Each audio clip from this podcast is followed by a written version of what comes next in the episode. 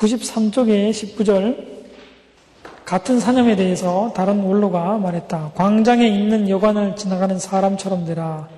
그는 요리 냄새나 고기 굽는 냄새를 맡는다. 그가 원하면 들어가서 먹고 원하지 않으면 단지 냄새만 맡고 떠나간다. 그대도 마찬가지이다. 그대에게서 나쁜 냄새를 멀리 하라. 일어나서 이렇게 기도하라. 그 부분 다 함께 읽어보겠습니다. 시작. 하나님의 아들이시 나를 도와주소서. 예, 거기까지입니다. 왜 읽었냐면요. 하나님의 아들이시 나를 도와주소서. 요 구절은 단문 기도죠. 왜냐하면 한 문장으로 기도하니까 단문 기도입니다. 그러나 특별히 단문 기도 중에서도 이 기도는 예수 기도라는 형태로 나중에 정착이 됩니다. 예수 기도란 뭐냐? 예수님의 이름을 부르는 기도예요. 나중에 정착된 기도문은 이렇습니다. 하나님의 아들 예수 그리스도시여 저를 불쌍히 여겨 주시옵소서. 한번 따라해 보세요. 하나님의 아들 예수 그리스도시여 저를 불쌍히 여겨 주시옵소서. 예수님의 이름을 부르는 기도입니다. 이 기도를 계속해서 반복하는 겁니다. 그 언제부터 예수 기도 전통이 정착이 되느냐? 13세기부터 13세기 이후 예수 기도가 정착이 됩니다. 특별히 13세기 이후에 예수 기도가 정착이 될 때는요, 이 호흡하고 같이 맞물려서 정착이 됩니다. 그래서 어떻게 기도를 했느냐? 한번 이건 제가 간단하게 방법을 가르쳐 드릴게요. 숨을 들이마실 때 들이마시면서 하나님의 아들 예수 그리스도시여 이렇게 합니다. 그 다음 내뱉으면서 하면서 저를 불쌍히 여겨 주시옵소서. 요 이제 예수 기도는요 항상 기도하라 성경에 그렇게 돼 있잖아요. 근데 길 갈 때 지하철 탈 때 어떻게 기도합니까? 쉽지 않은데 길을 가거나 지하철 타거나 할 때 굉장히 좋은 기도 방법입니다. 그 지하철을 전철 타고서 기도하면 한 역에서 다른 역까지 갈 때 보통 예수 기도를 적게는 네 번에서 많게는 여섯 번, 여덟 번 정도까지 하면 한 정거장이 지나가요. 굉장히 그 보통 그럴 때 우리 잡생각 하거든요. 그렇게 하지 마시고 이렇게 예수 기도 혹은 단문 기도, 단문 기도도 같은 방식으로 하면 됩니다. 그렇게 기도하면 어, 우리의 영혼이 맑아집니다. 자, 115쪽 넘어가겠습니다. 제목이 6장 가난에 대해서 이렇게 돼 있는데, 이, 오늘날 우리가 보기엔 좀 지나쳐요. 왜냐하면 마태복음 19장 21절 말씀을 따라서 자기 가진 재산을 다 팔아 가난한 사람에게 나누어 주고 예수를 따르라 그랬는데 문자 그대로 하는 거는 어, 도시 속에 살아가는 사람들한테는 불가능한 일입니다. 그러니까 특별히 어, 여기서 말하는 복음적 가난, 자발적 가난의 이상은 수도자들에게 대해서는 해당되었던 것이다. 그렇게 정리할 수 있고요. 두 번째로 특별히 공주 수도원, 수도원 안에 수백 명이 모여서 살아가는 그런 삶의 형태에서는 개인은 소유가 없었지만 수도원 자체는 상당히 부유했다 하는 사실을 염두에 둬야 됩니다. 삶의 걱정이 없어요. 의식주 문제가 다 해결되고 모든 삶의 문제가 수도원 안에서 다 해결됩니다. 따라서 어, 이렇게 자발적인 가난을 가난 형태를 취하면서 자기 재산 다 팔아 가난한 사람이 나눠주는 것은 정상적인 도시의 삶 속에서는 불가능한 것이고 그렇게 할 필요가 없다 하는 걸 제가 명시하고 넘어가겠습니다. 혹시 이것 때문에 또 시험 받는 분들 있을까 봐서 제가 하는 얘기입니다. 예. 그러나 이 시대는 이걸 문자적으로 해석했다는 걸 말씀드리고요. 이 시대의 교회는 그럼 어떤 입장을 취했느냐? 오히려 교회는요, 어, 여러 사람들이 어, 소위 말해 수도자들이 교회에 바치거나 혹은 수도원에 바친 것들을 가지고 가난한 사람을 돕는 데 많이 사용했습니다. 그래서 이 시대에 뭐가 생겨나느냐 하면은 어, 병원이 본격적으로 생겨나고요. 병원, 고아원, 그 다음 구빈원. 구빈원은 무료 음식 보급소입니다. 굶어 죽어갈 만한 상황에 있는 사람들, 먹을 게 없는 사람들은 여기 와서 빵을 마음대로 가져갈 수 있어요. 오늘날에 미국도 비슷한 제도가 있습니다. 굶주린 사람들 굶지 않도록 차로 가져가서 그냥 마음대로 가져갈 수 있도록 해놓은 그런 구비는 미국에도 있습니다. 근데 이게 전부 언제 생겼다고요? 요 4, 5세기 수도적 영성이 꽃필 때 그때 처음으로 생겼습니다. 기독교 정신 때문에, 특별히 수도적 영성 때문에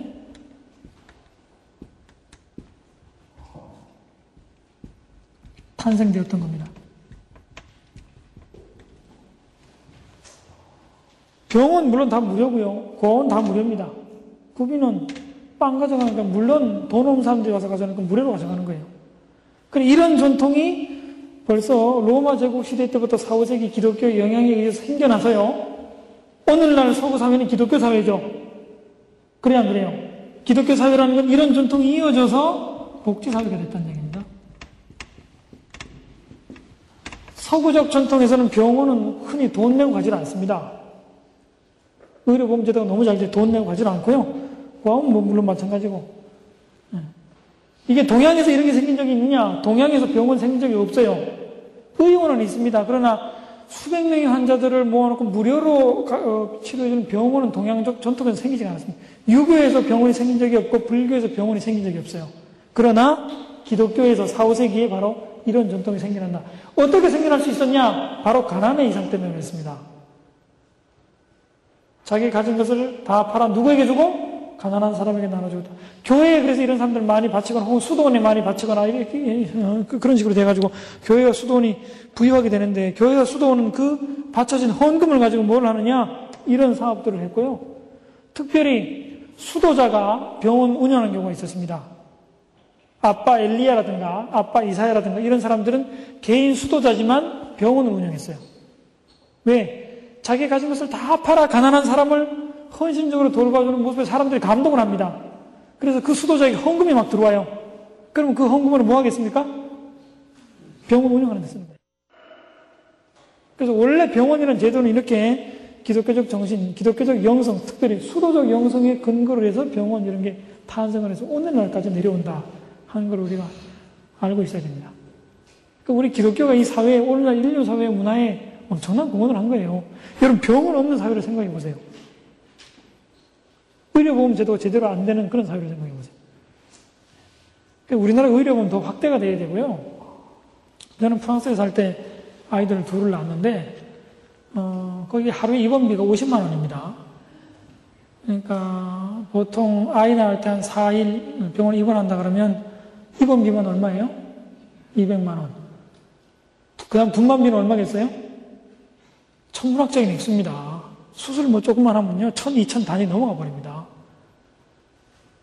근데 저는 무료로 했습니다. 왜 무료냐면은, 어, 부모가 아이를 낳는데, 부모가 낳는 게 아니라 엄마가 낳는 거죠. 엄마가 아이를 낳는데, 산모가 아이를 낳는데, 에, 이걸 돈을 받고 병원에서 돈을 받고 이 아이를 받아준다 하는 생각은 프랑스 사람, 프랑스 사람들 머릿속에는 없어요.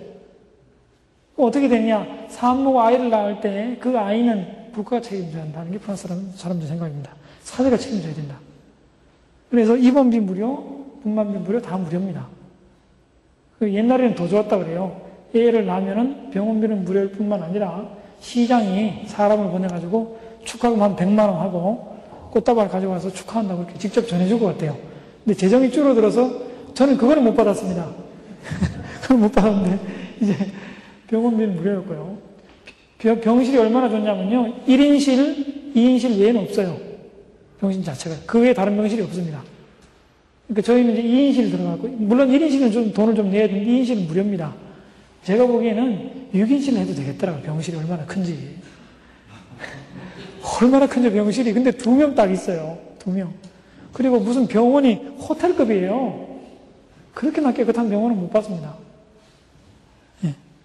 예. 근데 무료로. 더군다나 애 이제 둘라니까 프랑스 정부에서 애를 둘렀으면 방도 또더 어, 해야 되고 애가 먹는 것도 있고 하니까 어, 비용을 더 지급하겠다 해서 80만 원을 지급하더라고요. 예.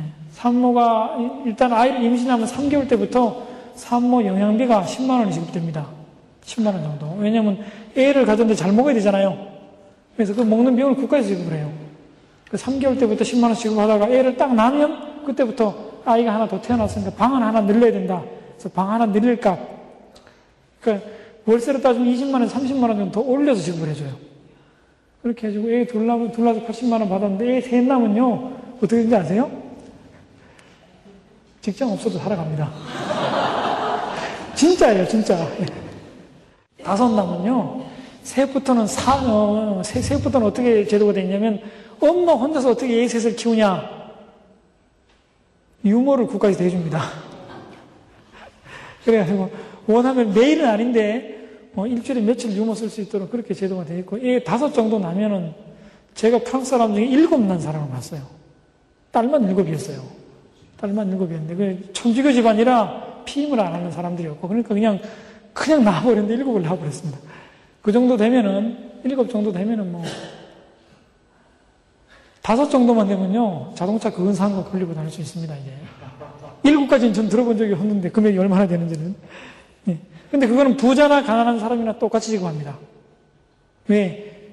아이를 낳아서 키우는 거는 국가의 책임이지, 그 부모의, 일단은 기본적으로 들어가는 비용은 부모의 책임이 아니라고 봐요. 그 부자든 가난한 사람이든 비용은 똑같이 지급을 합니다. 음.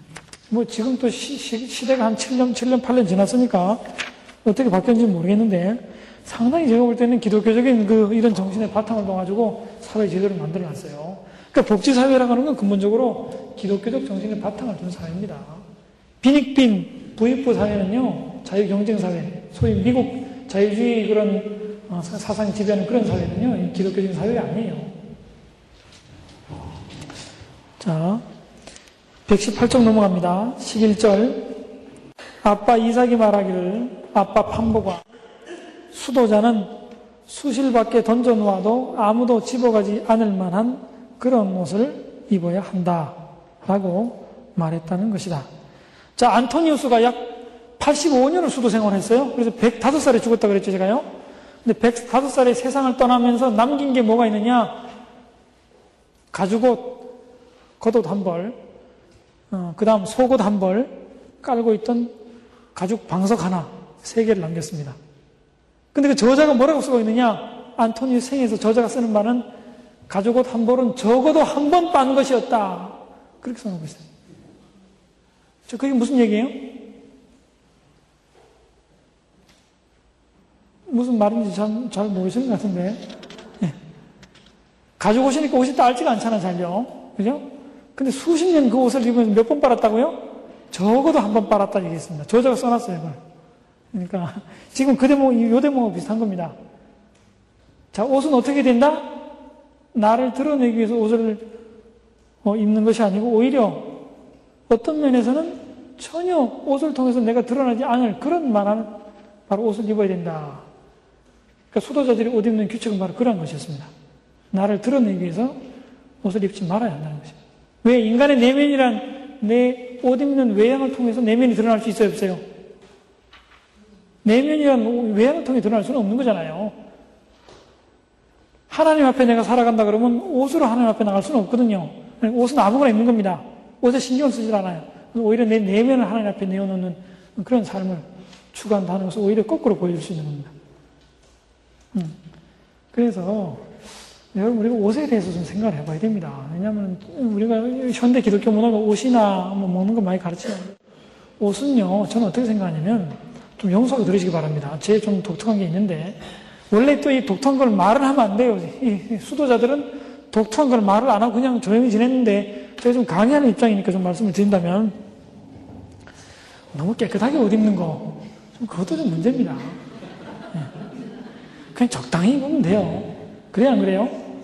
그냥 단정하게 입으면 되는 거지 그냥 너무 깨끗하다. 그래서 저는 아내한테 맨날 혼나는 부분 중에 하나가 와이셔츠 안 내놓는 거. 저는 와이셔츠 입으면 내놓는 법이 없어요. 그래서 어떻게 됐습니까, 와이셔츠가? 새카매지는데 겉에서 보면 멀쩡해요. 그래서 어디만 새카냐면 목, 목하고 손목만 새카맣습니다. 그 제 생각은 목이 좀 새카맣고 손목이 좀 새카맣다. 그걸 왜 빠냐? 누가 본다고? 그걸 누가, 누가, 누가 저한테 와서 이걸 이렇게 하고 봅니까, 이걸? 아무도 보는 사람 없어요. 이거 손목도 마찬가지입니다. 누가 이걸 와서 쳐다, 이거 봅니까, 와서? 남 목사님, 와 있어서 칼 한번 보시죠. 쳐다보는 사람 아무도 없어요.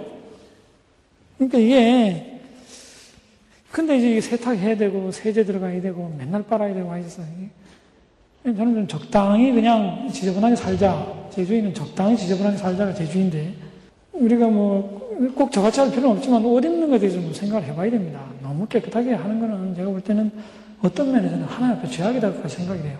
그 들어가는 세제 하면 그냥 얼마나 황금이 되겠습니까? 수도자가 옷이 많은 거는 그거는 뭐 용납될 수 없는 것이 옷은 적당히 몇 벌 정도 있으면 된다 그랬죠, 그죠? 그래서 오늘날 현대적인 문화와는 동떨어지는 상당히 그런 문화인데 우리가 이런 걸 어떻게 평가할 것이냐? 환경 문제 같은 거. 어, 이런 게 저는 수도적 영성이야말로 오늘날의 환경 문제 해결하는데 굉장한 도움을 준다. 그렇게 생각을. 저는 늘 학생들한테도 수업 시간에 가르칠 때마다 이런 얘기는 꼭 해줍니다. 수도적 영성 말을 할 때 기도를 먼저 말하지 않아요. 먹는 거 입는 것부터 말합니다. 수도적 삶이라는 건 먹는 거 입는 것부터 시작하는 거지 기도는 그 다음에 문제예요. 입는 거에 신경 쓰면 기도가 돼야 안 돼요? 입는 거에 신경 쓰는 사람들은 기도하려고 눈을 감으면 옷이 떠오릅니다.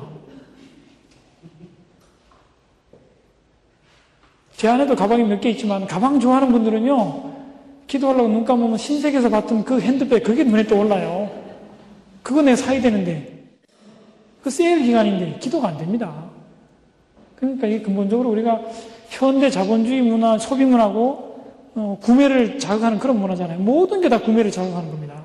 시각적 소위 말해서 시각적 노, 노예 상태에 있는 겁니다. 탐식, 뭐 허용, 교만 다 이제 관계되는 문제인데 어떻게 이런 걸로 해방될 것이냐 하는 문제에 있어서는 수도주의적 영성이 아주 커다란 보고다. 이렇게 생각이 됩니다. 자, 126조 3절 넘어갑니다. 아빠 암모나스가 말했다. 나는 스케티스에서 14년을 지냈는데 화를 이기는 은혜를 달라고 밤낮으로 기도하였다. 14년 동안 무슨 기도를 했다고요? 화를 이기게 해달라고, 화를 내게, 내지 않게 해달라고 기도했다. 평생 기도해야 됩니다. 평생이 죽을 때까지 기도해야 되는 게 바로 화에 대한 기도입니다. 자, 뒤로 쭉 넘어가겠습니다. 134쪽에 30절입니다. 원로가 말했다. 우리가 더 나아지지 않는 이유는 우리 자신의 분량을 모르기 때문이며 우리가 더 나아지지 않는 신앙의 진보가 없는 이유는 왜 그렇습니까? 10년 신앙생활에도 똑같은 상황에서 똑같이 화를 내. 나한테 한마디 누가 했다고 그냥 차를 참지 못하고서 그냥 막 쏟아놓습니다. 왜 그렇습니까? 내가 누군지를 모르기 때문이에요. 내가 어떻게 반응한지를 나도 모릅니다. 그게 바르게 진전이 없죠. 자신, 자신의 분량을 안다는 얘기는 자기 자신을 안다는 얘기입니다. 나를 알아야 마귀를 이기고 나를 알아야 영적인 능력에 승리합니다. 여러분 집에 가서 써보세요. 내가 어떤 어, 상황에서 화를 내는가 써보십시오. 저는 아이들이 공부를 안 한다고 해서 사실 화를 내지는 않습니다. 공부를 못 한다고 화를 내지는 않아요. 그걸 어떻게 저는 깨달았느냐? 제 아내를 못 깨달았어요. 제 아내가 애들이 공부를 안 하면 화를 내요. 공부를 못하면 또 화를 냅니다. 저는 그 모습을 보고 나에게도 저 모습이 똑같이 있구나. 나는 저러지 말아야겠다 해가지고 저는 더 이상 공부 때문에 애들한테 화내지는 않습니다. 예, 근데 저, 저 어쨌든 간에 그렇게 이제 예, 자기 자신 아는 게 중요하죠. 내가 어떤 상황에서 화를 내는지 알아야 그 상황이 되면 그걸 피해가잖아요. 그죠? 그러니까 이 사막교부들 신앙생활 방법은 우리하고 좀 다르죠. 우리는 그런 식으로 우리 자신을 알아갑니까? 보통 그렇게까지는 알아가지는 않습니다. 근데 이 사막교부들은 이렇게 딱 범주를 만들어 놓고요. 이 범주는 아주 기본적인 범주입니다. 사막교부들한테는. 이런 걸 이기기 위해서 어, 자기 자신을 알아가는 그런 싸움을 했던 것입니다. 시작한 일에 있어서 인내가 없어서가 아니라 수고 없이 덕을 얻으려 하기 때문이다. 마귀와 싸우는 수고를 해야 합니다. 아, 150조 2절입니다. 자, 수도자들이 아빠 안토니우스 앞에서 어떤 형제를 칭찬했다. 이거 아주 재밌습니다. 이제 영적인 거장인 아빠 안토니우스 앞에서 어떤 형제를 막 칭찬했어요. 그래서 안토니우스는 그가 자신을 방문했을 때 모욕을 참아내는지 시험을 했습니다. 아주 모욕적인 말을 던진 겁니다. 그런데 그가 모욕을 견디지 못하는 것을 확인하고서 시험하려고 모욕하는 말을 했는데 예, 그 모욕에 화를 냈습니다. 그 형제에게 뭐라고 얘기했느냐? 그대는 앞쪽은 잘 꾸며져 있지만 뒤쪽에는 강도들이 우글거리는 마을 같습니다. 칭찬받을 만한 사람이에요? 아니면 전혀 가치 없는 사람이에요? 예. 사막 수도자들이 좀 짓궂죠? 일부러 테스트해 오는 겁니다. 앞에 놓고 그냥 심한 말만 하는 거예요. 예. 여러분, 누군가가 혹시 같은 교회 생활을 하는 분들이 나한테 심한 말을 했다. 모욕적인 말을 했다. 욕을 했다. 자, 넘어가시겠어요? 그냥 화로 부글부글 끓어올라서 밤에 기도하려고 눈 감으면 그 사람, 그 사람 얼굴이 막 떠올라야 되겠어요. 여러분, 그런 경우 다들 있으시죠? 예, 고개를 끄덕끄덕 하시는 분들이 많은데, 요 맺힌 게 있는 분들이 있습니다. 요 가슴 속에 맺힌 게 있는 분들이 있어요. 예. 근데 제가 보니까 많은 분들이 가슴에 맺힌 게 있더라고요. 저는 저만 그런 줄 알았더니 저만 그런 게 아니고 내 주변에서 맺힌 게 없는 분은 저는 딱 한 분 봤어요. 제 장모님이 맺힌 게 없으세요.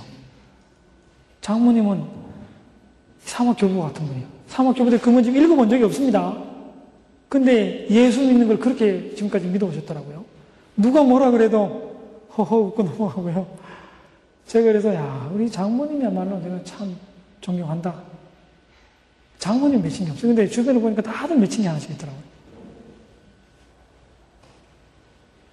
자, 여러분 어떻게 하시겠습니까? 이 맺힌 거 어떻게 할 거냐? 교부들은요, 이런 맺힌 게 없어야, 그걸 풀어야, 혹은 용서하는 기도 정도는 올려야 구원으로 들어간다. 그렇게 생각을 했었습니다. 151쪽의 7절입니다. 같은 원로가 다시 말했다. 사람들에게 칭송받기를 좋아하는 자는 시기심이 없을 수 없다. 시기심을 갖고 있는 자에게서는 겸손함을 찾을 수 없다. 그런 자는 자기의 영혼을 원수에게 넘긴다. 원수는 그 영혼을 수많은 악으로 이끌어 파괴한다. 예, 칭찬받는 걸 좋아하는가? 예, 칭찬받는 걸 좋아하는 건 사실은 교만, 허영, 뭐 거기에 다 걸리는 그런 거죠. 155쪽의 21절입니다. 아빠 라이투의 아문이 아빠 시스웨스에게 이렇게 물었다. 내가 성경을 읽을 때 내 마음은 질문에 답할 수 있도록 훌륭한 설교를 준비하기에 여념이 없습니다. 특히 목사님들, 뭐 전도사님들, 사역하시는 분들은 성경 읽으면서 설교 주제 뽑아내야 되잖아요. 여념이 없죠. 저도 그렇습니다, 사실은. 원로는 그에게 말했다. 그런 건 필요 없습니다. 오히려 마음의 깨끗함으로 이해하고 말할 수 있도록 하시오. 사막교부들에게 중요한 것은 뭐죠? 어떻게 그럴듯한 말로 다른 사람을 설득하느냐? 그것이 아니었고, 상대방이 문제가 아니라 바로 누가 문제입니까? 내 자신의 마음이 문제예요. 그 성경 말씀으로 나를 깨끗하게 정화하는 것. 마음의 깨끗함으로 이해하고 말할 수 있도록 하시오. 온 세상을 위한 복음의 통로 CGM TV 159쪽의 2절 한 형제가 죄를 지었으므로 사제가 교회에서 그를 쫓아냈다. 아빠 벳사리온이 일어나서 그와 함께 나가면서 말했다. 나 또한 죄인입니다. 같이 따라 나왔다는 거예요. 그러니까 수도자하고 어떤 죄인하고 와서 기도를 했습니다. 근데 사제가 보니까 죄인이 와서 기도하거든요. 여기서 죄인이라는 것은 간음을 저지르거나 도둑질하거나 실정법을 위반한 사람입니다. 그 당시 간음, 간통 굉장히 엄하게 처벌을 받았어요. 그러니까 사제가 어, 큰 죄인이 하나 들어왔으니까 쫓아내버렸습니다. 아빠, 뱃살이 이 수도자는 같이 따라 나가면서 나도 죄인입니다. 그러면서 따라 나갔다는 얘기입니다. 3절입니다. 아빠 이사야가 말했다. 어떤 허물에 대해서 그대의 이웃을 판단하려는 생각이 들면 먼저 그 사람보다 그대 자신이 죄인임을 생각하라. 그대가 선을 행한다고 평가하는 것이 하나님을 기쁘시게 한다고 믿지 말라. 이 두 번째 구절이 줄을 가야 됩니다. 그대가 선을 행한다고 평가하는 것이 하나님을 기쁘시게 한다고 믿지 말라. 이것 때문에 여러 가지 문제가 생기는 거거든요. 나는 선한 일을 하고 있고 저 사람은 나쁜 일을 하고 있고 이렇게 되는 겁니다. 여러분 하나님이 우리가 하는 선을 필요로 해요? 필요하지 않아요? 사실 필요가 없어요. 왜? 하나님 모든 걸 다 갖고 계신데 우리가 뭐 조금 한다고 해서 그게 뭐가 하나님을 영광스럽게 해드리겠습니까? 우리가 하는 게 하나님을 특별히 기쁘시게 한다고 이렇게 믿지 말라는 겁니다. 그래서 사막 교부들은 일반 세상에서 하는 선악의 판단 기준도 고려하지를 않았어요. 아까 전 말씀드렸죠. 도둑놈이 와서 물건 훔쳐가지만 같이 물건 날라주면서 도와주고 잘 가라 그러고 세상 기준으로 평가하는 게 아닙니다. 성경에도 도둑질하고 말, 어, 도둑질 하지 말라고 돼 있지만 도둑질 했다고 해서 그걸 도둑놈, 나쁜 놈 이렇게 보지 않는 거예요, 사막교부들. 평가하지 않습니다. 그렇게 하면 어떻게 되느냐? 그대는 감히 그대의 이웃을 정죄하지 않을 것이다. 예. 161쪽에 구절로 넘어갑니다. 한 형제가 아빠 포이맨에게 이렇게 물었다. 내가 내 형제의 허물을 본다면 그걸 덮어주는 것이 좋습니까? 원로가 말했다. 우리의, 우리가 형제의 허물을 덮어줄 때에 하나님께서도 우리의 허물을 덮어주신다네.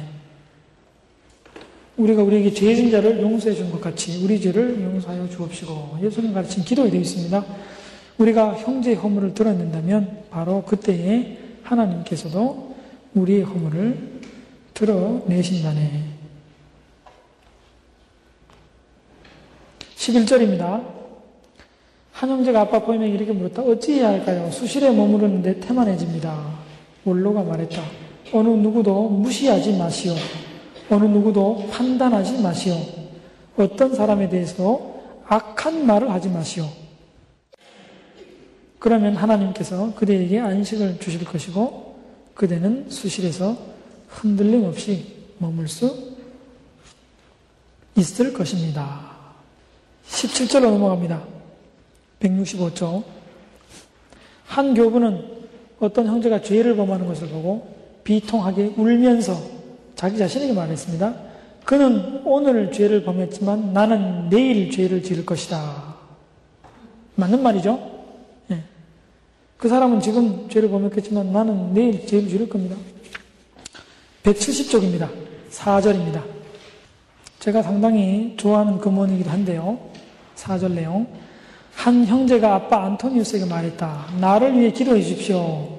여러분 어떤 사람이 와서 나를 위해 기도해 주십시오라면 우리가 뭐라고 말합니까? 누군가 와서 나를 위해 기도해 주십시오라고 요청하면 여러분 뭐라고 말하시겠어요?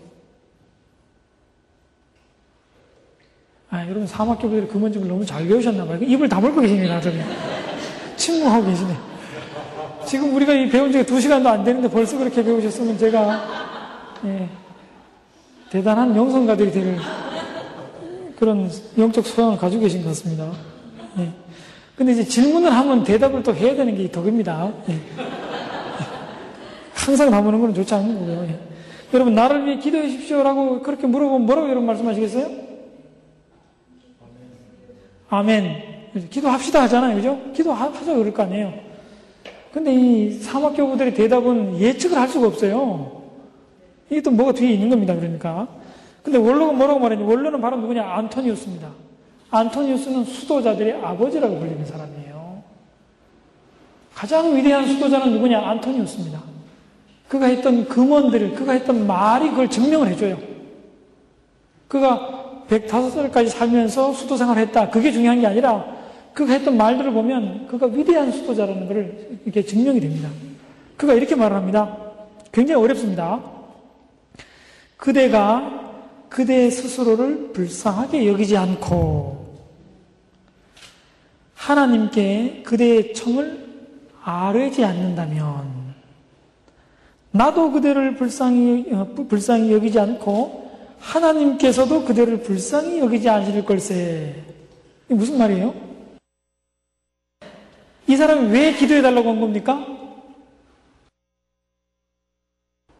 아빠 안토니스한테 왔어요. 그러면 기도해 달라고 그러잖아요. 왜, 왜 기도해 달라고 한 거예요? 너무 자기가 생각할 때 자기가 불행해. 너무 고통스럽고 너무 슬프고 너무 불행해. 견딜 수가 없어요. 그래서 이 불행한 나 안토니우스에게 기도받아야 되겠다. 기도받으러 온 겁니다, 이제. 그러니까 안토니우스가 이렇게 쭉 보니까 너무 스스로를 불행하게 생각하고 있어요. 하나님께서 다 주셨는데 자기가 하나님의 아들인 건 모르고 자기가 없는 것만 가지고 생각하는 거예요. 그러니까 뭐라고 말하느냐? 그대가 그대 스스로를 불쌍하게 생각하지 않고 하나님께 그런 식의 제목 기도를 하지 않는다면 우리가 보통 제목 기도 하잖아요. 하나님 못 얻어주시고 못 얻어주시고 우리, 우리 어머니 애들 공부 잘해가지고 1등도 하게 해주시고 좋은 학교 가게 해주시고 보통 제목 기도 하잖아요. 그렇게 아뢰지 않는다면 나도 그대를 불쌍하게 여기가지고 자녀에게 기도해 줄 필요도 없고 하나님께서도 그대를 그렇게 불쌍하게 보지 않을 거다. 그러니까 스스로 그렇게 초라하게 그런 식으로 불쌍하게 여기고 그 다음 스스로 초라하게 구하는 기도 그런 기도 하지 말라는 거예요. 하나님께서 이미 다 줬어요, 안 줬어요? 이미 다 주셨습니다. 문제는 뭐죠? 인내 문제고요. 기다리는 문제입니다. 제가 중학교 때부터 좀 피아노를 좀 쳤는데 시골에서 가난하게 자랐기 때문에 피아노를 집에 가질 수가 없었어요. 그래서 제가 대학 다닐 때 기도하면서 하나님, 제 기, 제가 나중에 결혼할 때 어, 와이프가 어, 제 아내 될 사람이 피아노를 한 대 사주면 좋겠습니다. 그렇게 기도를 했어요. 지금 생각해 보면 참 귀여운 기도이기 귀여운 식의 기도 제목이기도 하지만 좀 황당한 기도예요. 스스로 불쌍하게 만드는 기도입니다. 그죠? 꼭, 꼭 이런 기도예요. 근데 제 아내는 또 뭐라고 기도했느냐? 제 아내가 피아노를 좀 많이 쳤습니다. 제 아내는 집에 피아노 한 대 가지고 있었어요. 그런데 아내가 어, 결혼 전에 기도를 이렇게 했다 그래요. 제가 결혼을 하게 되면 결혼할 남자가 피아노를 한 대 사가지고 오도록 그렇게 해주시, 그렇게 해줬으면 좋겠습니다. 그렇게 기도를 했다는 거예요. 그 결론적으로는 저는 아내가 가져왔으면 좋겠다고 기도를 했고, 아내는 남편이 가져왔으면 좋겠다고 기도를 했고, 그 하나님께서 기도를 들어주셨어요? 안 들어주셨어요? 기도를 들어줄 수가 없잖아요. 저는 와이프가 줬으면 좋겠다 그러고, 와이프는 그 남편이 가졌으면 좋겠다 그러고, 하나님 기도를 안 들어줬어요. 그래서 결국 지금 있는 피아노는 옛날에 제 아내가 쓰던 피아노입니다. 새 피아노가 아니고 옛날에 아내가 쓰던 피아노 그냥 지금 쓰고 있어요. 가끔씩 농담으로 이제 그런 얘기를 하는데, 예. 소위 말해서 그런 식의 기도 제목이죠. 필요하면 하나님께서 주시겠지. 그게 필요 없으니까 지금도 새거 필요 없습니다. 살아보니까. 예. 괜히 쓸데없는 기도를 드렸는데. 근데 하나님께서는 그 쓸데없는 기도조차도 쓸데없다고 여기지 않으시고 어여삐 받아주십니다. 그러나 우리가 신앙적으로 성숙한다면 적어도 그런 식의 기도는 어떻게 된다? 내려놓을 줄 알아야 됩니다. 마귀와 싸워야죠, 이제는요. 6절입니다.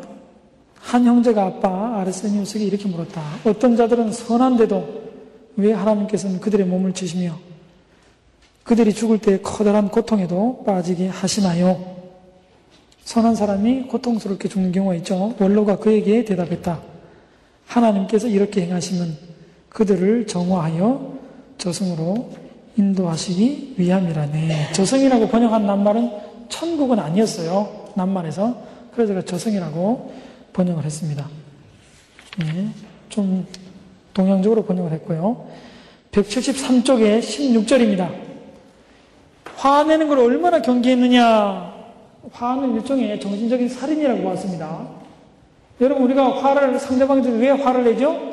내가 상대를 지배하지 못하기 때문이에요. 상대방이 내 요구를 받아주지 않습니다. 그래서 화를 내는 거거든요. 그것이 어린아이든 어리든 간에 관계없이 내가 상대를 지배하지 못하니까 내 말을 안 들어주니까 화를 내는 겁니다. 그래서 사막교보다는 화를 정신적인 살인이라고 봤고요. 16절 이렇게 되어 있습니다. 아빠 아가톤이 말했다. 쉽게 화를 내는 사람은 성령, 설령 그가 죽은 자를 살린다 해도 하나님께서 받아주시지 않는다. 굉장하죠. 기적을 일으킨다 해도 화를 쉽게 내는 사람 받아주지 않는다. 이렇게까지 화내는 것을 경계했다 것을 알수 있습니다. 189쪽에 79번, 79절. 그가 또 말했다. 동요의 노예가 된 자에게는 하나님의 능력이 머물지 않는다. 여기서 동요라는 건 이걸 말합니다. 팔사념을 말을 해요. 여기에 계속 흔들리는 자는 하나님의 능력이 머물지 않는다. 그런데 동요로부터 해방된 자는 어떻게 되겠어요? 하나님의 능력이 머뭅니다. 그래서 안토니우스 같은 분들은 엄청난 기적들을 행합니다. 죽은 사람 살려내요. 투시의 인사가 있어가지고 보고서 상대방 마음속에 있는 마음을, 그 마음을 읽어냅니다. 손으로 이제 기도하면 병이 낫고. 그러니까 우리가 신유에 대해서는 신학이 어떻게 말을 할 수가 없어요. 그런데 신유에 대해서는 수도적 영성으로 말을 할 수 있습니다. 이렇게 비워내면요.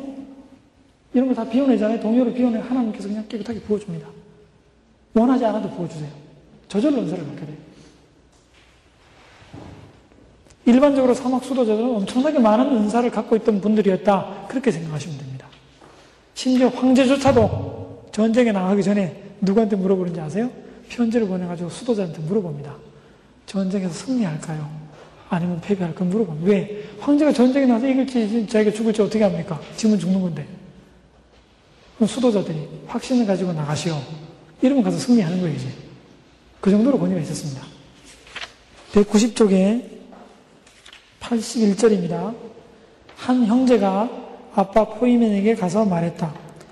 내가 많은 사념이 있어서 내가 위태롭습니다. 이걸 두고 말하는 거예요. 여기 너무 시달리는 거예요.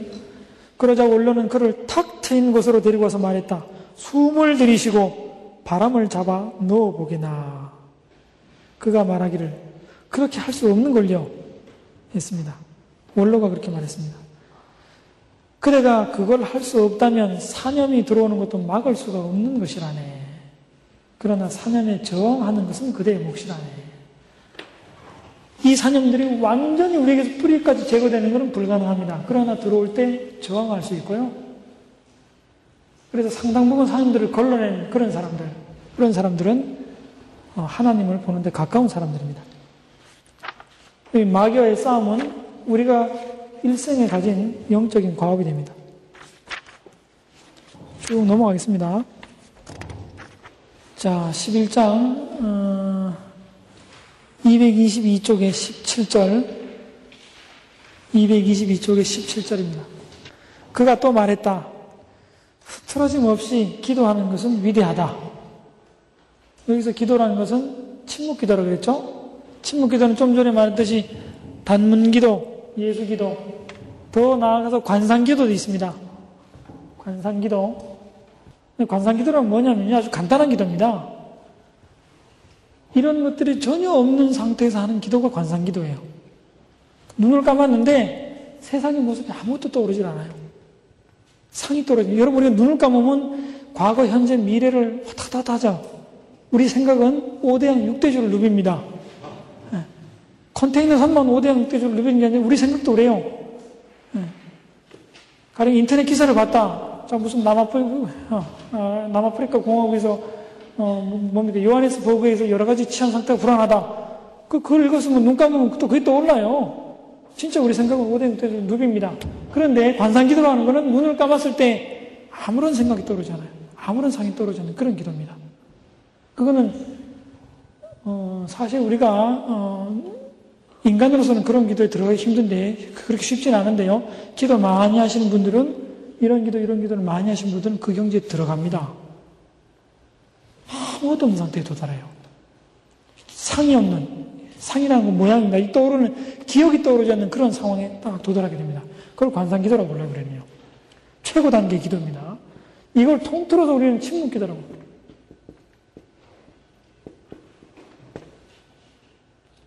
침묵기도 어렵습니다. 왜 어렵냐면 계속해서 제목을 말하지 않기 때문에 어려워요. 생각이 많으면 기도가 안 됩니다. 그래서 여기서 흐트럼 없이 기도하는 것은 위대하다 할 때 그 흐트러짐 없이 기도하는 것은 침묵 기도를 말하는 거고요. 그러나 더 위대한 것은 흐트러짐 없이 찬양하는 것이다. 예.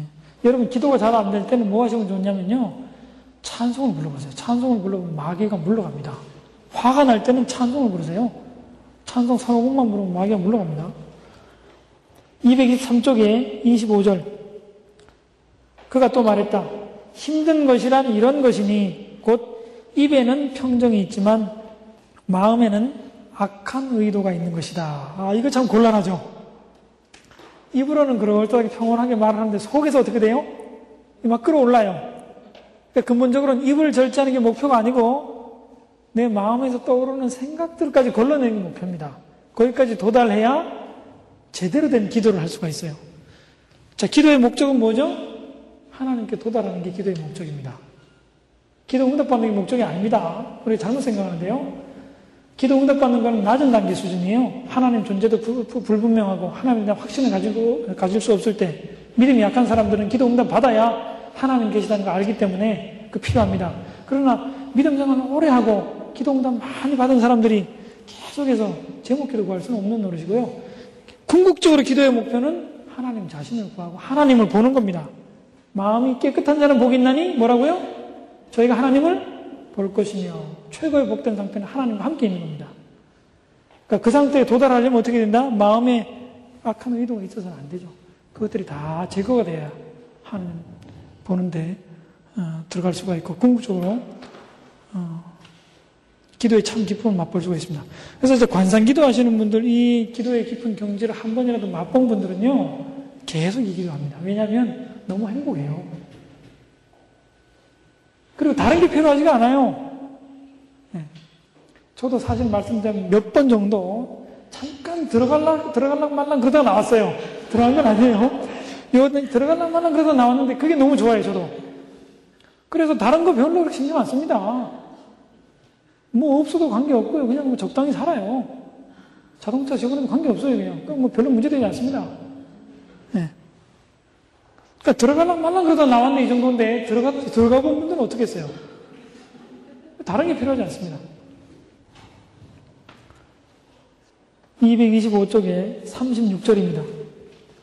아빠 태어나서가 말했다. 우리가 육적인 동요의 포로가 되는 것은 하나님을 관상하는 것에서 각주까지 제가 달아놨습니다. 테오리 에스테온 하나님을 본다는 뜻입니다. 그냥 문자적으로 풀면 하나님을 보는 것에서 이 구절은 마태복음 5장 8절에 근거를 둔 겁니다. 거기 하나님을 본다는 말이 나오잖아요. 하나님을 보는 것에서 우리 마음을 멀리하기 때문이다. 기도 속에 들어가서 모든 인간의 생각, 기억, 미래, 희망, 공포, 불안, 즐거움 다 떠나고 하나님 보는 것을 한번 맛본 사람. 이 세상 것에 동요되니 별다르게 관심을 못 느껴요. 그 얘기입니다.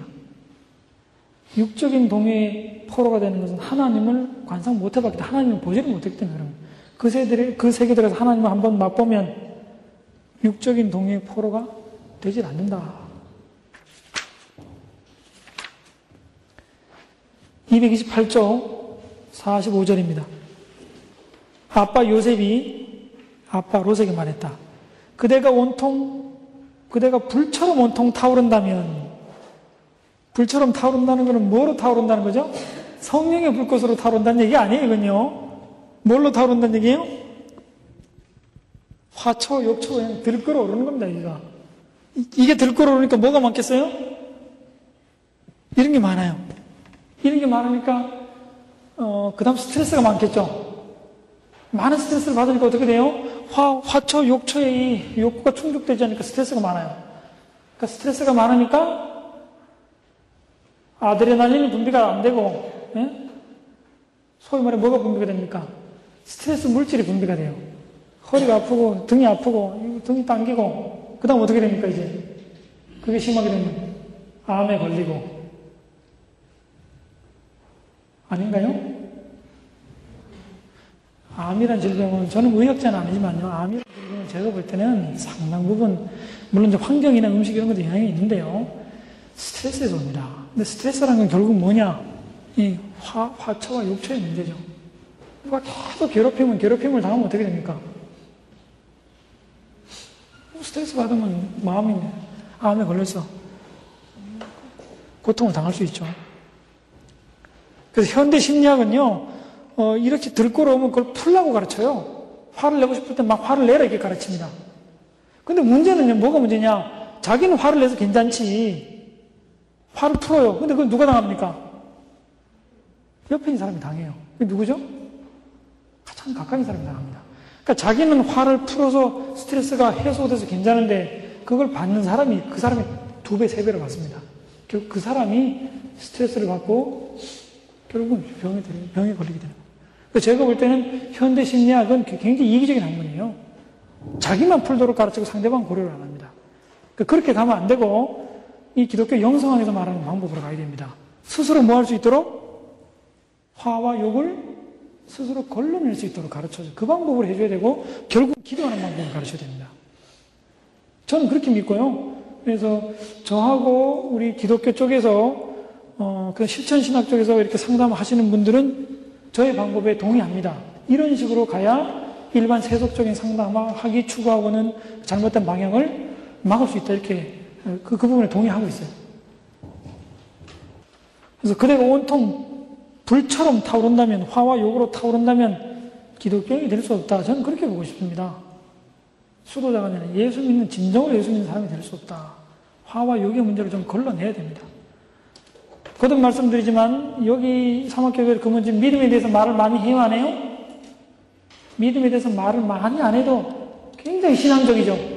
굉장히 성경적이고, 사실은 이런 길을 통해서, 어, 신앙생활을 한다면 아마 우리가 어, 현재 모습보다 훨씬 나은 모습으로 이렇게 발전할 수 있을 겁니다. 애초에 제가 처음부터 이 책을 다 끝내려고 생각을 안 했습니다. 왜 그랬냐면 제가 학교에서 갈 때는 이 책을 가지고 한 학기를 해요.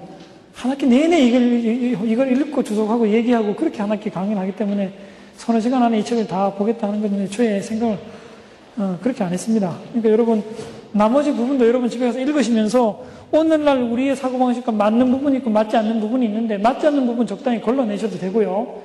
궁극적으로 이분들이 추구했던 거는 마음이 깨끗한 자는 복이 있나니 뭐라고요? 저희가 하나님을 볼 것이며 하나님을 보는 것에 인생의 목표를 걸었던 사람들이에요.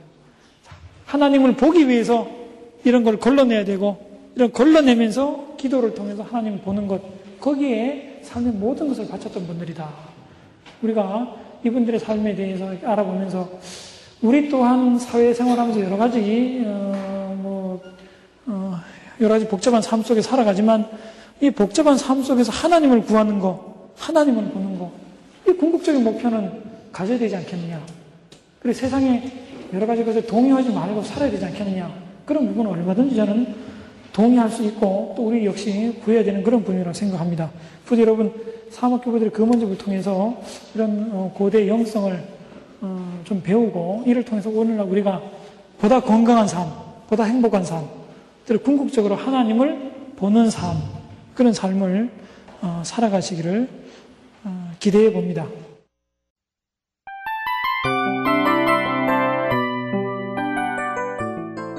이 프로그램은 청취자 여러분의 소중한 후원으로 제작됩니다.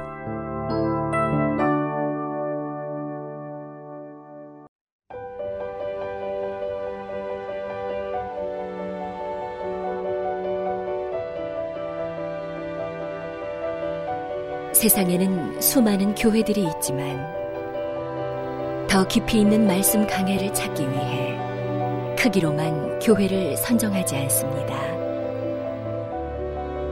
보다 좋은 영적 콘텐츠를 더 많이 나누기 위해 방송비를 받지 않습니다. 1년 365일 복음만 전하고 싶어서 우리는 광고를 하지 않습니다. 온누리의 복음을 땅끝까지 CGN TV와 함께 땅끝 성교사가 되주세요